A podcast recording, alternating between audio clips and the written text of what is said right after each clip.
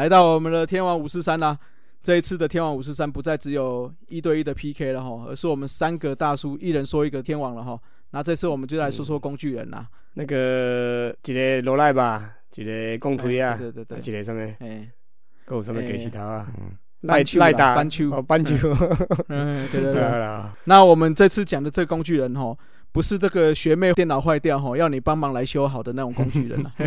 你不要哎、欸，你不要开黄腔哦，上次被人家都没有好不好？对啊，对啊，就是电脑修好你就可以回去了这样子。嗯、还有学妹肚子饿，哎、欸，对对对，然后我帮你买咸酥鸡，我帮你我帮你装低潮。哎、嗯，对对对好，那在我们这次要讲的是在棒球场上吼，能够有多守卫的选手吼。那现代棒球越来越强调这个选手的多元性，啊，越来越竞争了。除了速度、打击都不能太差吼，多一个守卫就多一个机会嘛。所以啦，工具人在这个时候、这个年代吼，是越来越被重用了。那以前工具人几乎都是替补选手，但现在还是有工具人可以天天上场的吼。那说到工具人，我们就来说说中职最有名气的三个工具人啦、啊，安高、张家浩、Q 小后、庄景鹤跟百战天龙余德龙啊。那我们就由诗文先来介绍一下安高、张家浩啦。好，说到这个工具人哦，在这个领域有一个巨星哦，就是我想谈到新度嘞，应该是跟小贺算同期的这一位巨星，这新度就应该是今天三位中我认为是最高的，就是我们有名的童颜巨棒啊，不。童颜应该童颜小棒了，哦，对，小棒了，小棒了，一代安高哈，张家浩，而会说他是童颜呢，其实这时候我就搬出两位对照组啦。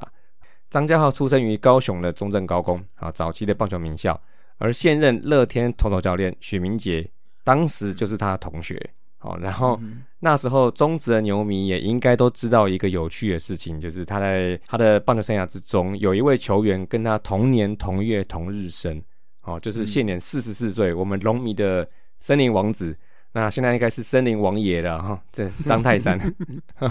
所以你看这两位对照组一亮出来哦，一个比身材，一个比发量哦，呃，嗯嗯，光头不是说你啊，不是说你，哦哦哦、你们两个对比也跟他们两个对比差不多、啊，哎、欸，真的、欸嗯，真的呢哦，哦，就是你比整个颜值来说哈，我、就是哦、这个颜值我就觉得光头比较帅一点、嗯、啊，啊啊谢谢谢谢谢谢，可以可以可以，谢谢。好，不过当时棒球员因为算是长期戴帽子哈，较高的几率会掉头发，哦，所以当时张家浩一头这个挑染的长发，实在是一个很不一样的存在。而整个棒球生涯之中啊，我认为背负这个偶像的包袱最重的齁，应该也是当时中职应该就张家浩了。也就是因为他帅气酷似的孙耀威，对、哦、对，孙耀威爱火有听过吗？有有有有，对，那那个看爱火在燃烧，对，爱火在跳跃，对，我记得是另外一条哎、欸。什么那个、啊、什么遇见你真好啊？对对对，也可以。只有你让我的烦恼都忘掉。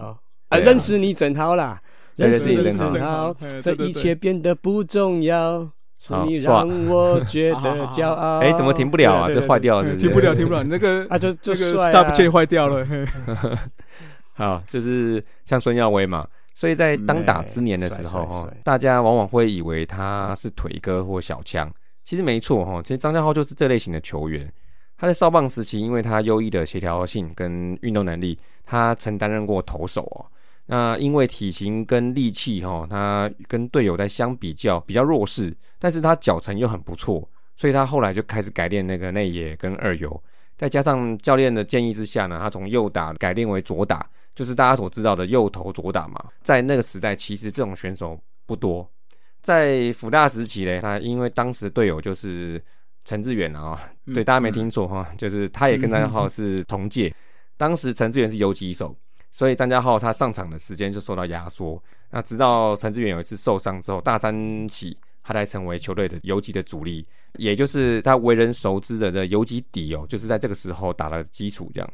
好，不过张家浩他其实一直都不是以打击来建长，他就是一个守备工具人的角色。成为新农牛的内野守备的一枚活棋，当时新农牛的内野其实就是中华队的班底嘛，其实一直没有属于张家浩的位置。一垒有缺书木嘛，这是守备组的嘛、哦、然后二有就东哥黄宗义跟阿浪郑兆航，三垒就是森林王子张泰山，当时最具破坏力的守备打击的三人连线，所以没有空间。那于是呢，那隔年詹超想说，好吧，那没位置，那我去外野好了。那反而转出一片天哦，还因此多次以工具人的身份哦入选国家队哦。最被人记得的应该就是在二零零三札幌亚锦赛第九局吧，好像上来替补接杀了李承烨一记很像全垒打的飞球。所以说，也因为他可内可外的这个守备功夫哦，那就算他打击普普，那其实也让他慢慢的成为这个球队的主力。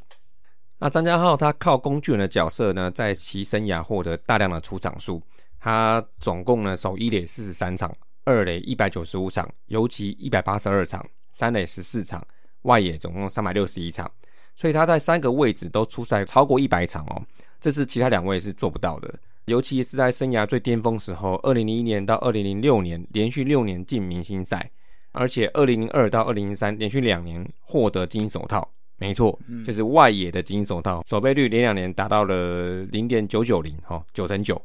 所以说他从内野转外野，但是获得金手套，这个吼、哦，现在大统一也是有一个很类似的生涯轨迹啦。嗯、但是哎、欸嗯，不过他是先得了最佳九人嘛。另外一个是投手是转外野啊，啊、哦，没有没有没有没有、欸，三个都是转内野转，三个都是转外野啦。对啊，有一个拿到金手套了啦。对对对 对, 对、嗯。不过论工具人的价值，我认为最大价值应该还是守备啦，所以这是很难得的吼、哦。嗯，而且他也在新农最强的那几年呢、啊，他以右外野手成为新农夺冠的一块拼图。好，那也是因为这个内野手的底子，我对他很有印象的是，他在外野做长传的动作的时候，他的那个传的动作跟一般外野手比较上肩的那个动作不太像，他就是一个比较偏四分之三的传法，就是一个很内野手的感觉哦。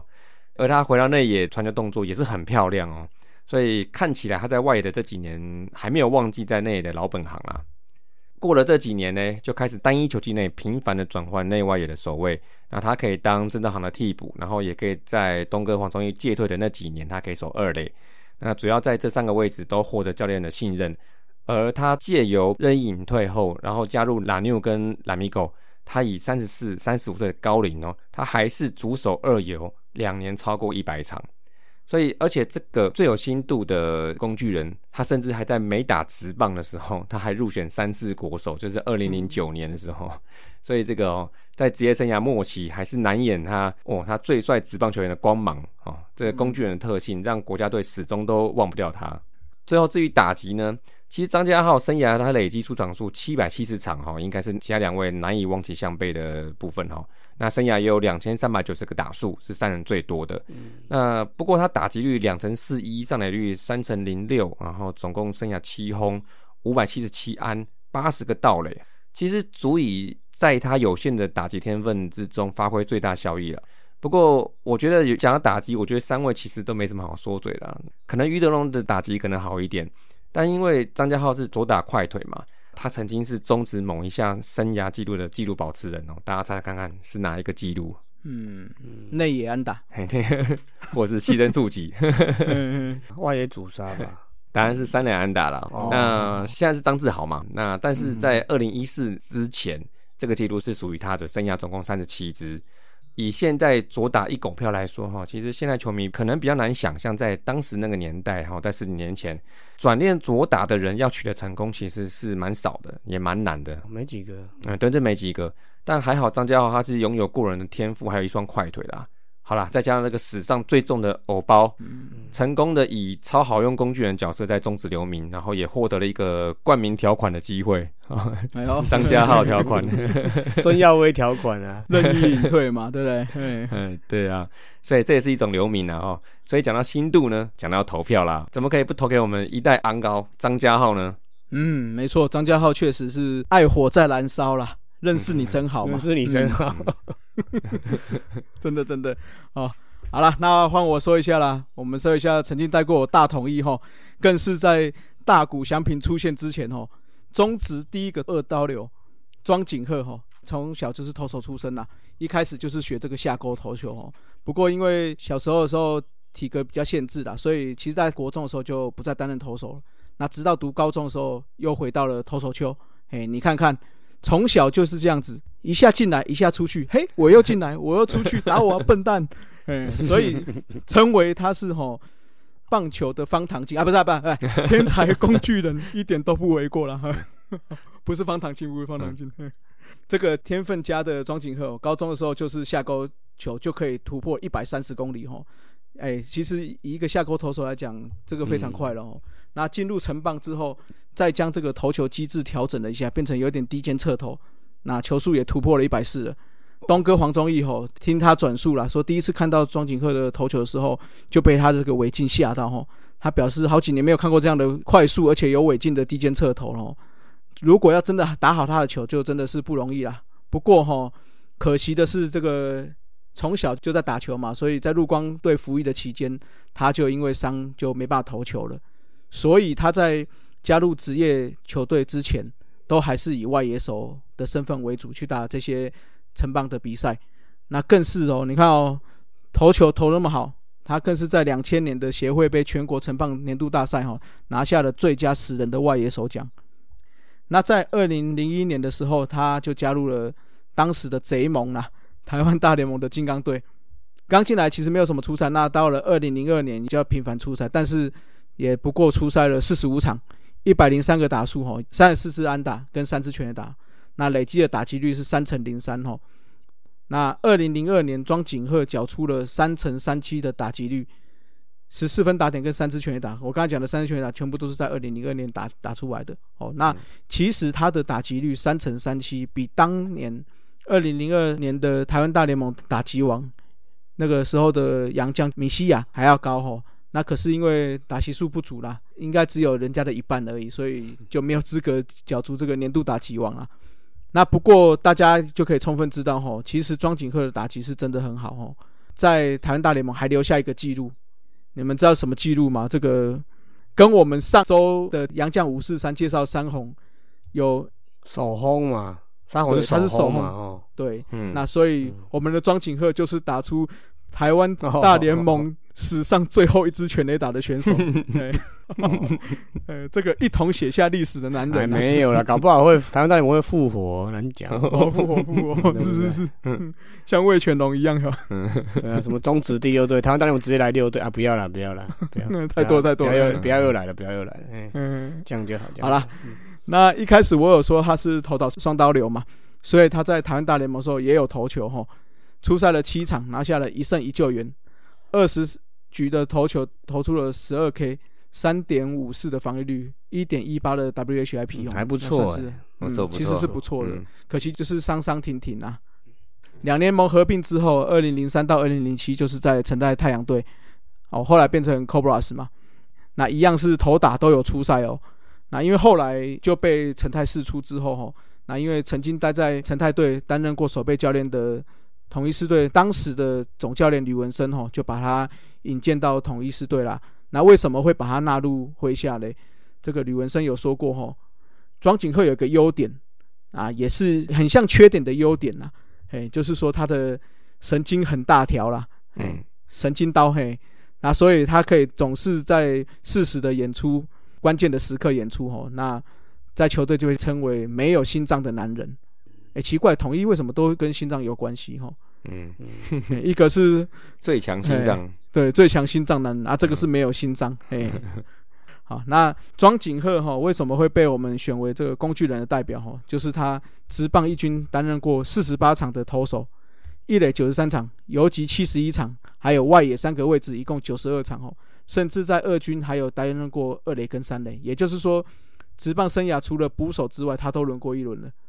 尽管生涯受到各先发位置都有更稳定的人选，他不像张家浩刚好有一个右外野的位置可以站，所以他大部分就是替补身份出场了。但是能够在六个位置守六个位置，而且打击这偶有佳作，所以就一直都是以工具人身份常驻一军啦。那更是在当年统一三连霸的时期、哦、是一个重要选手、哦、那大家别忘记、哦、我大统一哪个地方八字是要最重的嘿，没有错，就是我们的游击、啊、对对对那庄景鹤这个没有心脏男人、哦、就在二零零八年的球季中段开始扛起来这个游击的位置、哦、尤其在总冠军赛也是一肩扛下，甚至在第四届的亚洲职棒大赛、哦、站在东京巨蛋的游击区、哦、还打到了冠军赛，帅帅帅，对对对。那总计庄景鹤在两联盟一共七年的投球，三胜两败， 五点九四 的防御率， 一点五八 的 W H I P，八十六局的投球投出了 四十八K 跟三十八个保送。那另外他在两联盟有十年的打击成绩，七百个打击，六百一十七个打数，打出了一百五十六支安打，中间有十轰吼，两成五三的打击率， 三点三一七 的上垒率跟 零点三四五 的长打率哦，不能说太差，也当然也不能说好了，但是以工具人角色我觉得算是非常不错的啦，平均啊平均啊平均平均对、嗯、那奖项部分、哦、他在二零零二年是拿下了台湾大联盟的新人王哦，好，那另外在中职的二军也拿过全垒打王，所以他也算是有一定的炮火啦。那虽然生涯不是亮眼的明星、啊、也不是这么像张家豪一样这样这么帅气的脸庞、哦、但是我们的中职方唐镜、哎、不是中职工具人、哦、绝对在这个工具人的世界、哦、可以称为是一代巨星、啊欸、对对、嗯、那个我对他印象最深刻的还是那个朱鸿胜的那个助跑打击打出去的那个游击飞球、哦、對對對對，就是他把他接杀了，就是他了对啊，什么画面都有他很棒好了，那接下来就由阿杰来说说比较近代一点啦齁，这个百战天龙于德龙啦。欸，你们这个选人哦，有点有点不太公平的，你们两个都已经是那个退休的，那个于德龙他还现役耶。好啦，不过这就表示他很厉害啦，还在打的还在打啊，成绩就已经超过很多退役的球员了啦。好啦，那讲到这个杀意之类于德龙啊，真的就是近十年来中职工具人的最佳代言人啦。应该是第一吧，不是之一，应该是唯一。我可以说是每天都带着给西他啊来球场上班的球员啊。我那身高一百八十公分 ,七十三 公斤哦，那运动能力这个协调性都很好的。那我想听友们哦，各位在这个国高中时期如果都有都有参与这个什么各式的校队啊或者是社团啊，基本上运动场上表现最好的都是这种体型的人嘛。哦，那我就只差在身高而已啦。好啦，不然分五公分给你好了。够不够？我我可以，我也要五公分嘿，我也要啊！两人都那么贪心呢、啊。五公分我觉得好像不太够，五公分也才一百七而已，还差十公分。哦，好啦好啦，讲到这个于德龙，他还有另外一个外号，他叫做超级无敌海景工具人啊！然后食神食神要来了，就管很大就对了，食神归位。哦，其实于德龙从三级棒球以来，哦，就是时时期就是展现他很强的运动能力啦。哦啊，大多时期基本上都是担任球队的第一棒游击手啦。哦，这个好熟悉哦，这个是跟我们的一个朋友很像哎，对不对？啊，对对对对对对 对, 对，好像、哦嗯。你你那个朋友大部分都是第三棒游击手啦。哦，第三棒不是第一、哦、是是是是，哦、有差有差、欸、有差。哦，我那个朋友是什么业余的林志胜哈、嗯，差不多差不多、嗯、差不多哈、嗯。林晨飞啊，林晨飞。哦，林晨飞，林晨飞。好啦好啦，你那个朋友是七分大师啊，嗯，欸、是是是，拉塞大师。啊，但是这个于德龙他因为手腕有伤嘛，所以有时候就会去担任这个投手的角色，那也是有模有样哦。那就举二零一零年的全国城棒甲组春季联赛哦，那预赛第一场就面对这个无缝学院哦。担任先发投手，那主投五局无失分无关胜败，那是城棒阶段第一场的正式投球。哦，那后来就有人问说，哎、欸，奇怪，你怎么会忽然间当投手这样？那他就有透露说，这个因为当时只是开玩笑，就跟那个总教练说，哎、欸、哎、欸，我来当上投手看看这样，就没想到前一天就直接跟他说，哎、欸，安排他当担任先发投手，他自己也吓一跳。哦，那接下来就同一年啊，哦，那城市对抗赛哦，那也是一样啦，因为手腕受伤哦，那以投手身份上场，那面对那时候是三连胜哦，且还没尝过败绩的台电队。那就用九十球完投九局，那只被敲出五支安打，哎嗯、那送出两个四坏跟一次三振，哦，真的是很厉害。哦，没大师哦，省球大师。两个四坏一次三振，这应该是跟那个陈奕迅是类似的。哦，陈奕迅，陈奕迅，对对对。那再靠着这个自家打线哦，在第一局跟第八局哦各攻下两分，那最终就率队以四比零哦完封台电呢、欸欸，真的不简单呢、欸。嗯，对，台电呢、欸，那个台电跟和库的业余都是很强的。他手腕状况比较好的时候，那有时候也会去守二垒、三垒或者是外野啦。从城棒时期开始呢，就是常常扎给西岛去球场报道啦，然后扮演着这种住海边然后管很大的这个工具人角色。好、哦，那刚才上述前面两个人，前面两位讲的庄景鹤、邱小鹤跟这个孙耀威嘛，哦，哎、欸，嗯，不是，高耀那个是张家浩啦，张家浩啦。哦，相较起来，他们两个打击基本上是没有那么出色啦。那于德龙的部分则是打击哦，也是很厉害的。哦，那一年哦，除了胜投之外，哦，还以打击率六乘一一哦，这很夸张哎。哦，拿下协会杯年度大赛的打击王，哦，真的厉害。那由于当初二零一零年选秀那一年其实算是海归大年、啊、所以像是陈镛基啊、哦、郭彥文啊、郑松伟跟郑启鸿、哦、都是这一年回来的、哦、那当然我们那时候知道说这个南立五雄、哦、的选秀策略基本上大概都会选这个运动能力好的游击手嘛、哦、那其实这个策略其实也没错啦，因为运动能力好表示可塑性高嘛，那守备位置也较多元啦、哦、所以这个余德龙虽然是在第三轮的第二顺位才被选到，欸、但是南六还是以四百万的签约金把它签下来哦，那甚至比这个选秀顺位在前面的人签约金都还要高啦、哦、那这也算是比较少见啦、哦、打破中职这个签约的默契。余德龙在加入中职之后的第一年哦，那就先在二军磨练嘛，那果然实力他就不是二军等级的嘛，马上就缔造这个完全打击啦哦，那是中职职棒二军史上哦首位缔造这个完全打击的球员啦。那连四打席长打哦，那追平二军的记录，那个人单场六打数击出五支安打、哦，七分打点，十三个雷打数，甚至单局两安打，两支都三垒安打哦，那七个雷打数，两分得分哦，真的都是很很特殊的记录，可以退休啦，夸张的记录。生涯高光了，嘿，嗯，连九打数安打，打破二军的记录，那连十打席上垒、哦、追平了二军的记录、哦，并且是一路场场都有安打，连续二十一场均击出安打，打破自己队友、哦啊、那时候还叫做郭修伟的见义勇为、哦、郭勇伟的记录啦。那除了打击之外，他这个住海边的守备功力也是一流啦，单场六次刺杀、欸、这个也也蛮难的，全场二十七个人他就单场六次刺杀，我们一般二游的话刺杀加助杀一场比赛四五次已经算蛮多，他就单场就六次刺杀，真是蛮厉害的。那也凭了二军这个游击手单场刺杀记录啦，也显示他的这个守备功力跟这个守备范围都是很顶级的啦。哦，那以上都在在显示他其实不是二军等级的球员啦。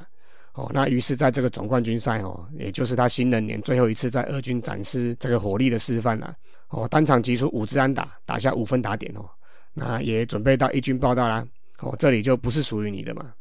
哦，那总计前两年二军的生涯哦，在二零一一年哦出赛三十五场，狠敲出六十三支安打，平均每场是敲出 一点八 支安打，将近两支，真的是蛮厉害的。打击率哦，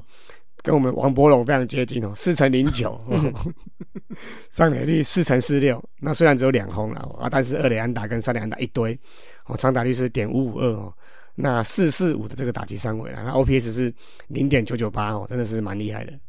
哦、那二零一二年也留到小狮的十九场、哦、又狠敲出了三十二支安打、哦、打击率是 四成一六、嗯、上垒率是 四成六五、啊、长打率是 点五五八、哦、所以又是一个四四五的打击三围，那 O P S 是 一点零二三、哦、真的是二军王、嗯哦、那于是他就带着这个二军王的这个这个头衔、哦、就去一军报道啦、哦啊、但由于那几年南六、哦、南米狗基本上二游的就是不动的郭彥文跟林智胜嘛，哦，那还有郭永维啊、哦、郭修妍这些的、哦、也算是工具人的角色哦。那甚至连这个也是游击底的林志平都被挤到三垒去了嘛。那后续几年也有这个高中大物游击手林承飞的加入嘛，所以基本上业余时期跟二军的时候，大部分都是一帮游击手养成的余德龙嘛。其实，在一军并没有固定住去抓住这个位置啊。啊，当然啦，这个也跟他的棒子也是有关联性的、啊。在那个年代，就是有棒子就有位置的年代嘛。啊，但余德龙在一军的打击表现，并没有成。承袭在二军这种屠杀对手的气势啊，啊，就算后来有机会空个外野手的位置给他哦，可是他在打击上还是没有应有的发挥啦。哦，那在二零一二年以外野代打代守为主嘛，那出赛八十一场，诶，只有一百一十三个打席啦，很少这样子，那只敲出二十五支安打，哦，一支全垒打，那六个盗垒，那打击率是 两成四五， 上垒率是 两成九一， 长打率是 点二九四、哦、真的是很低的数字，那 O P S 是 零点五八五、哦、非常都是非常不理想的成绩啦、哦、那不过正面思考的话值得一提啦，就是在八月十八号在洲际球场对新农牛的时候，八局上哦，从这个换羊头、哦、陈焕阳的手中哦，敲出这个左外野的满贯全垒打哦，啊是他的生涯首轰啦哦，啊是联盟第十位生涯首轰就是满贯全垒打的球员啊，那也算是有英雄命啊，有球迷缘的一个球员啊。哦，那在二零一三年有了比较完整的出赛肯定嘛，还是一样哦，先以外野为主啦，主守外野六十九场之外哦，还会给他这种第一棒一垒手的位置哦。那三垒也守过三十五场，那出赛一百一十三场、哦、有四百三十六个打席，算是蛮完整的啦，可是也只敲出一百一十二支安打哦，两支全垒打，那不过速度不错啦，有二十一次盗垒哦，那虽然说都有大幅提升啊，啊不过长打率不足哦，始终都是他的弱点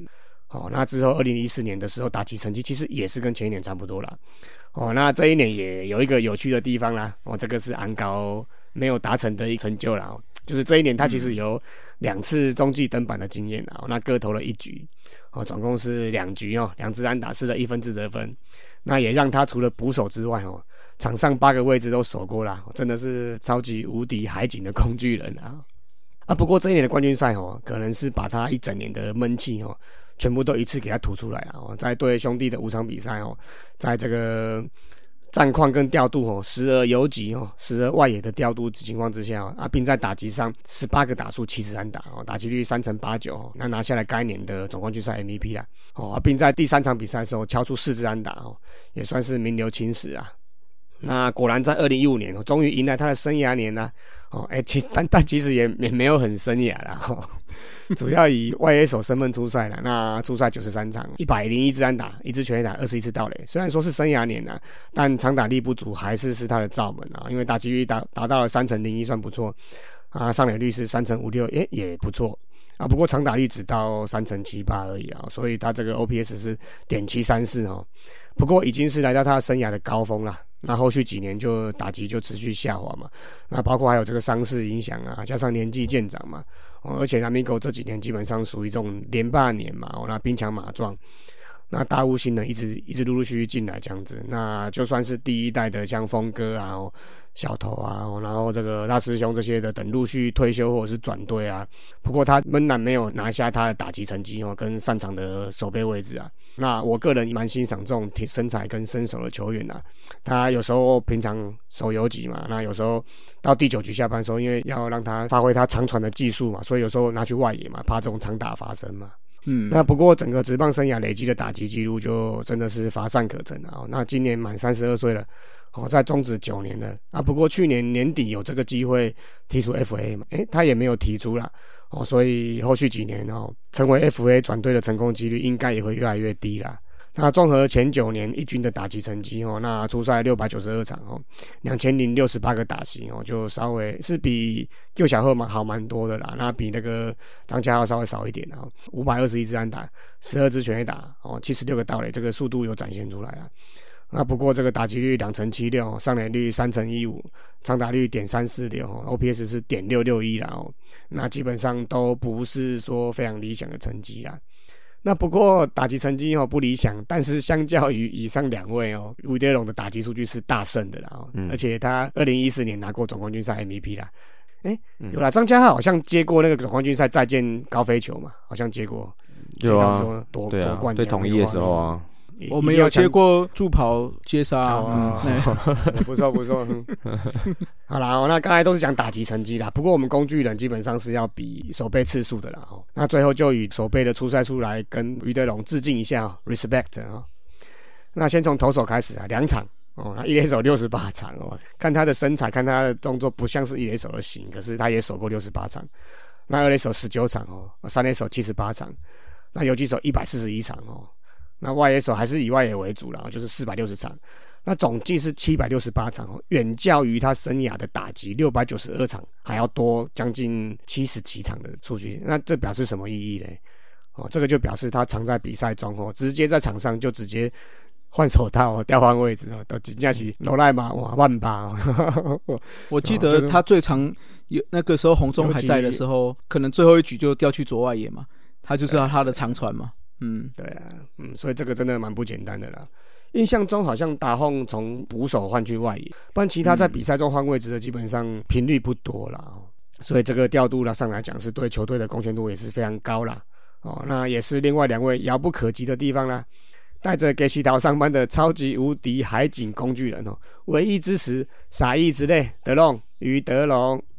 嗯，没错哈，哦。那这 三, 三位工具人齁，那各位番薯粉认为谁最工具呢？其实还有一位工具人齁，本来我想要加入了，但因为我们之前就提过了，就是职棒初期的时候的林仲秋啦，哦，秋哥林仲秋，嗯，他也是非常多的位置都守过了嘛。他是他 要, 要他的棒子去放位置的嘛，不是他要靠他的手背去放位置的。是的，是的，嗯，不然林志胜其实也算啊，哦，每次内野每个位置都守过。嗯。对啦，其实工具人在球场上算是非常辛苦啦，从他要去球场就很辛苦了，因为本身我也是工具人嘛，嗯，我也是，不过我不用带捕手的，你要带捕手的，对对对，所以像我去球场我就要戴四个手套，哎，三个了、嗯、三个了，哎、嗯，所以也是很辛苦的啦啊、哦。所以各位番薯粉啊，认为谁最工具的，就上 F B 投下你神圣的一票吧。还是你认为有更强的工具人哦，就上来我们的 F B 留言。那我们天王五四三，我们下次见。以上就是本集的节目，希望大家上 Apple Podcast 专区给大叔们五星赞加。如果有任何意见与想法，也可以在下方留言区留言，大叔们尽量给大家解答。更可以上 F B 搜寻大叔野球五四三，回答几个简单的问题，就可以加入社团，和爱棒球的朋友们一同聊棒球。期待下周与大家五四三，大家下次再见 ，See ya，Adios， 再会啦，再见啦，好，再见哟。